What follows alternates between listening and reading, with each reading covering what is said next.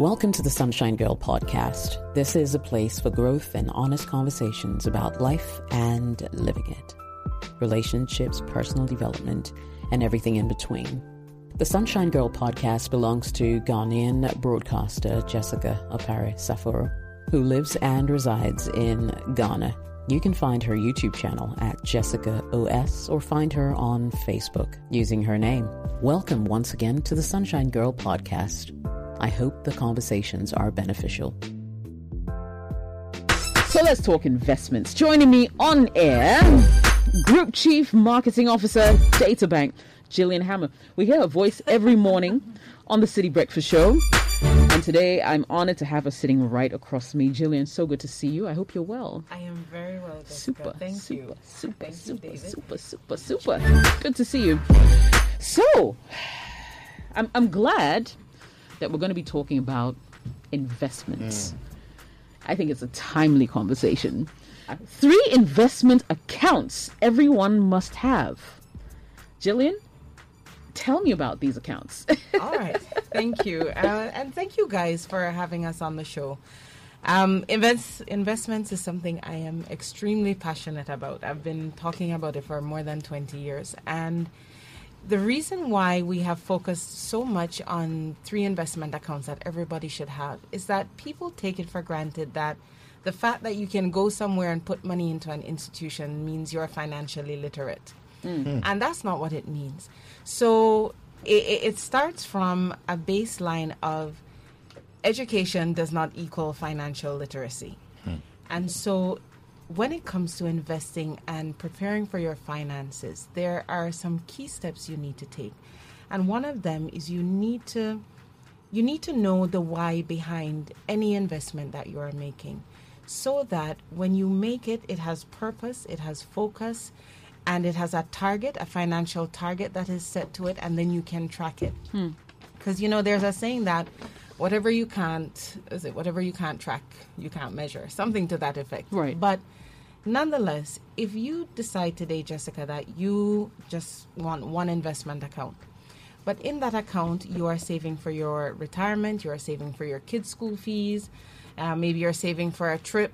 Where would you like to take a trip to? um, Maldives, most likely. All right, you're saving for the Maldives. Now, your fridge gets broken. You go into that account and you take money out. Um, let's say something else comes up and you go in and you take it out. If you are not careful, you keep dipping into this account for different different reasons and 5 years down the road, 10 years down the road, you have nothing. So there are the three investment accounts that we say at a minimum everyone should have is an emergency account. Mm-hmm. The second one is a retirement account. Mm-hmm. And then the third one is a, what we call a multi purpose account or a project account. And I am listing it in that order very specifically. Okay. So I can tell you a bit more about each one. Please. But when it comes to the emergency account, that's your first stop. What you want to do, rule of thumb says, have a minimum of three months worth of your living expenses in an account because you don't know what will happen. So last year, COVID, it taught us, I think, a very brilliant lesson in that you can be the best employee ever. You can think that your job is sorted. Along comes a pandemic that you have no control over, hmm. and suddenly you have no paycheck. Not because you're a great, you're not a great employee, but circumstances. Suddenly, the company can't afford to pay you, no fault of your own. Hmm. So, when we say have a minimum of three months, it's living expenses. And I define living expenses by needs, not wants. There's a big difference because you want to look at what will cover your food, what will cover your housing, electricity, those utilities. You don't need um, enough to cover maybe wild entertainment or things. So, so we look at your needs and we say, what do you need to live for three months? Have that in an account. It is something you can take time and build slowly. You don't need to do it overnight. Likewise, you don't when you hit your target, you don't need to keep adding to it because it's just for emergencies. Okay. So the guideline there is now you make a list of what constitutes an emergency. And if it doesn't, if, if what has come up is not on that list, you don't touch that money. So if you, and everybody's emer- definition of emergency is different. It could hmm. be hospital, it could be uh, maybe funeral, it could be uh, a car accident, something like that. But a TV on sale is not an emergency, so you don't go into that account to get to buy a TV or to buy a pair of shoes or something. So you put that aside. Then you have your retirement account, and I say retirement is second because Jessica, it doesn't matter who you are. It doesn't matter your age, whether you're tall, short, slim, fat, you will retire one day, hmm. whether you like it or not. And so you must prepare. There's a statistic that says, you know, out of, and this stat was all the way back in, I think 2005 is when it first came out, but it said, out of every 100 Ghanaians who turn 60, only two of them can retire comfortably. Wow. So 23 must, and I say must, not want to, must continue working. 75 will need to depend on SSNIT, family, um, charity, some kind of handout. So think about City FM. How many people do you employ? I'm about 200. Good. So out of the 200, if you go with that statistic, four people will be able to retire comfortably. Already, I'm in a room with three people. Crazy. So if the three of you claim the four, then uh, that leaves one more person. Wow. And everybody else is either going to have to keep working or they'll have to depend on someone. It's not, that's not good. yeah. But too many people think that, you know what, I'm too young. Especially young people, we think we've got time. So we let the time pass, and then when people get to 50 or 55, that's when they now start asking about retirement. So you must have a retirement account. We can talk more about it in detail. But the third account is your multi-purpose account. That's the one now that you use to save for vacation or save for um, a house that you may want to buy or a car that you may want to buy or some other expense. But you don't joke with your retirement funds and you don't joke with your emergency funds because if you joke with emergency, you end up dipping into retirement. Hmm. If you joke with retirement, you get to 60 and you're living in your kid's house, hmm. not by choice, but by force, or you're perching somewhere or squatting somewhere. So, those are the three accounts that we say must, must, must, must, must have. Interesting. Um, you, you did make mention of something like a lot mm-hmm. of people wait until um, maybe much later to even consider doing something like this. But from where you sit, what's the ideal time to just jump in? The ideal time to jump in as it relates to retirement. No, I mean just Or all the like, investments in general. investments. The first day you get money in your hands, if you take Warren Buffett, who is the single most, um, well, he's one of the wealthiest people, but he is one of the, I, I think, the most well known investors. He started investing at the age of 11. What? And his biggest regret, his actual biggest regret, and he says it in print, you can Google it, is that he didn't start earlier. Meaning that we, We're late. if you're in your 20s or you're in your 30s, um, you're already late. Yeah. Wow. So I teach my kids, like my my my youngest daughter is 12, and I teach her when whenever she gets money, just a small portion of it, give it to me. I'll put it in an investment for her, just to teach her skills. And then by the time they now start to work, then they can now be more deliberate about it. But it, it, it is never too early. Wow. It's never too early. And it is so never too early that even when I speak to people about investing for their children, I tell them, you can start before the child is even conceived. You don't even need to wait until there is some dot in there. Start early. Set your kids up for success. So hmm. that's that's the whole premise behind it. Right. So, what are some of the key things investors must consider before they mm. invest? I mean, I would say really three key things. One is the why. Why are you investing? There's a reason behind it, and then that will dictate now the steps that you take. So, your why is is it because you want, as I said, to buy a house or a car, or is it for retirement, or is it a vacation? So you have your why. The second thing is now how much time hmm. is attached to that why. Okay. Every every why has a time frame, and really the time frames are in three parts. You have short term, which is let's say anything less than three years is short term. Three to five years is medium term. Okay. Five years or more is longer term.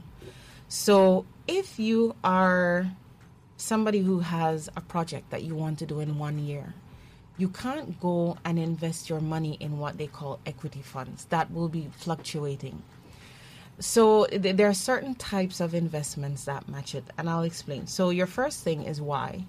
Your second thing is how much time do you have attached to that why, and then the third thing is how you feel about risk. How you feel, and risk is defined as simply how your money moves up and down. Okay.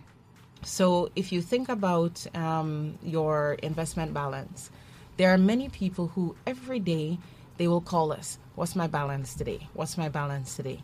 Those people who are always nervous about it going up or down, they have what you call a low, risk risk, tolerance. Mm-hmm. The medium ones are the ones that they see the movement.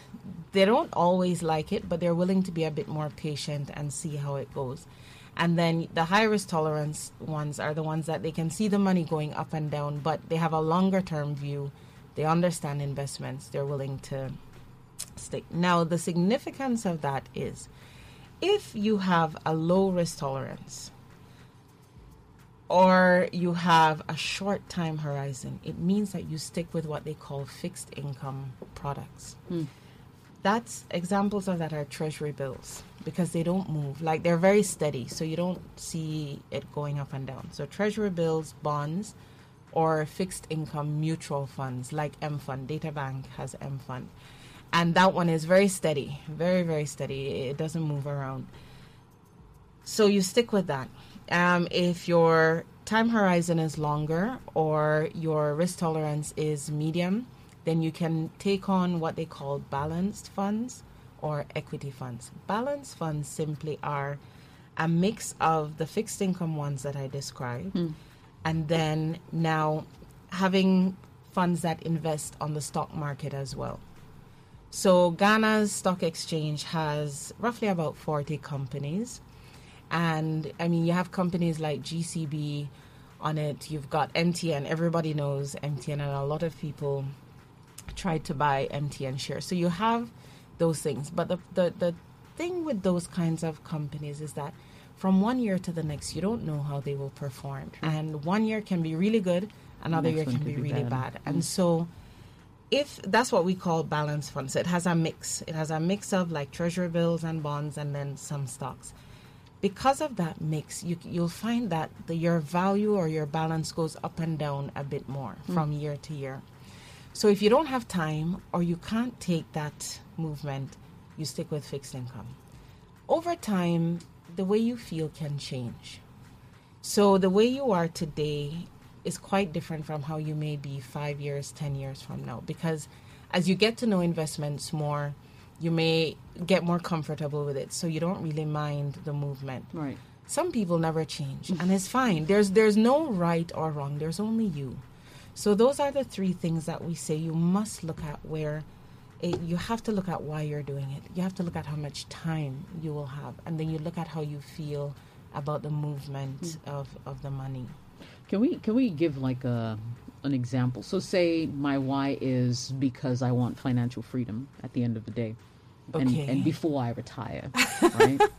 Okay. Is that a good why to have? Um, it's a bit broad. It's not even a bit broad. It's very broad. It, it, it's you. You should try and define it a bit more. It may be that right now you just want to invest and you don't have an a purpose per se. You just know you want to build. Say say I earn five thousand cedis a month, Okay. and I want to make sure that at the end of the month, Mm-hmm. through my investments, I could earn five thousand or more. okay. you, you get it? so you earn five thousand cedis, Let's say and then you want an investment. to get to a point where Mm-hmm. I'm able to amass enough in my investment portfolio Mm-hmm. such that I'm earning more than I get in paid income. Yes.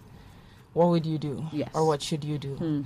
So the first thing that we would typically look at is, and we have a number of calculators on our website, but we would look at that goal. We would look at, fine, you want a payout of 5,000. Let's look at how long you would like that payout for. And then we can actually tell you what that lump sum of money is that you need to get. So it will vary. Um, and after the interview, I can calculate it for you. Right. But it, it what most people do is they ask us questions that are very general, and we keep saying no. Each person is different, so let us look at what you need, how long you need it for. Because even if I come back to just a retirement conversation for a second, Right. where we always tell people try and you know you'll retire at 60 that that's the law but you may not stop working but nonetheless you retire at 60 when you're planning plan at least to live until 85 Right. people don't like to talk about that but we use the 85 as a benchmark Okay. now the, the the challenge with that is there's some people who their family members live way past 85 my husband as an example most of his family members on his mom's side into their 90s, Wow. closing in on 100. Wow. There's a lady at work who her I think her grandmother is 114. Wow. So you you and that's why we talk about it's a personal discussion because when you sit in front of somebody like that where their family history says 100 if I tell you to plan to 85 I've done you a disservice. So it, it, it's it's always important to look at some of these things hmm. as well Okay. and then we plan. Okay, cool. So, so I mean, we've talked about um, you know things you must consider. You're talking about the length of investing, your risk tolerance, um, your why, which is very important. That would help you um, sort of make the right investment Yes. choice. Correct. Great. So. Can I just, for instance, when I, I, I start to um, look into investment, can't you just open, like, say, one account for everything you know um, because I, I I know and I hear that you need like separate accounts so maybe one account for uh, this investment you know portfolio and another for the next like why why do you why why do you Why do you need to like separate that? it? yeah because truthfully most people are not disciplined enough to manage everything in one account and still keep track of the different goals that they have and the targets they have for the different goals.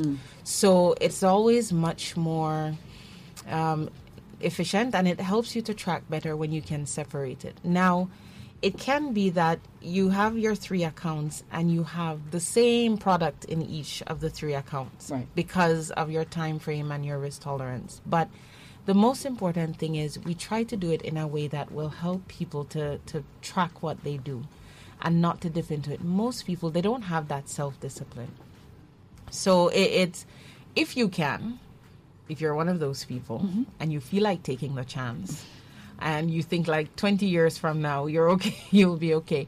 You can try. You can definitely uh, try. But we always say it's better to separate it just because it helps you not to dip in more than you should. right And, and that's really the main reason. okay so so let's just go back for a bit Mm-hmm. um, and talk about just investment um, in the purest form let's say I earn 3,000 cedis a month Mm-hmm.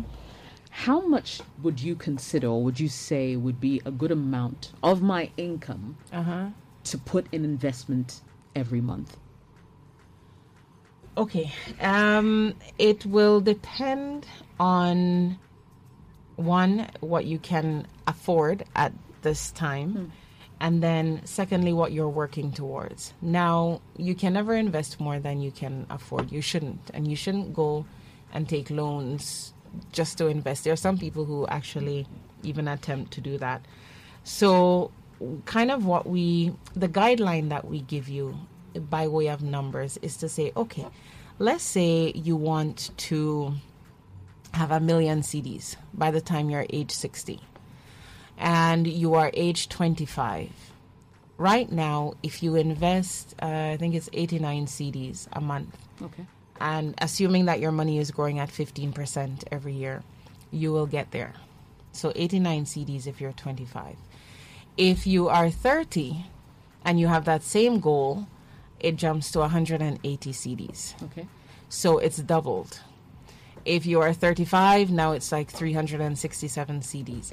So part of what we can do sometimes when we generalize the conversation is to at least let you see that the earlier you start, the less you will need to invest towards any goal that you have.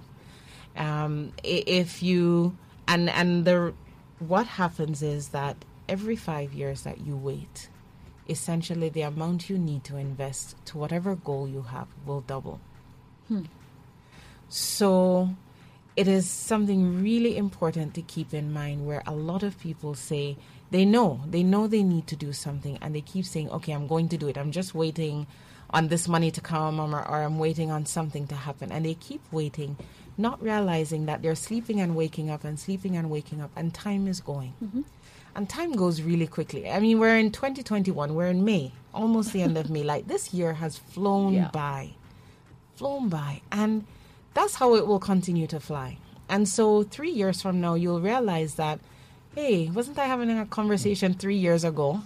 Still haven't done anything. And we see that all the time where we go, we talk to people, we go back a couple years later, and they're still coming to ask us the same question How do I open an account? um, so, the, the, the, the key is know that the earlier you start, the better every five years you wait, it will double. So simple math says start early. Um, start with what you can. But part of the reason why we always try to get people to figure out that target is you may not have enough money to start at the level you should start today, but at least if you know it in the back of your head. So it's what we call an investment number or on the retirement side, your retirement number. But that number is the monthly amount you should be putting away. So let's say, Jessica, that you have a target of your for a project, and it's a hundred thousand cedis that you need to do that. Um, and based on your age, let's say you may need to put away 300 cedis a month. You can only afford to do 100 Okay. Most people will say, Well, I can't, I don't have 300, so let me wait. No, what we say is start with your 100, but because you know you have this target in your mind, if you get some excess funds, then you take it and you add it. Most people, they get the excess funds and they spend, Spend it. it. It's gone. um, and then they're still looking towards this target. So that's the benefit of really knowing what you need to invest to whatever goal. It's not necessarily that by all means you have to have that amount on you right now. No. Right.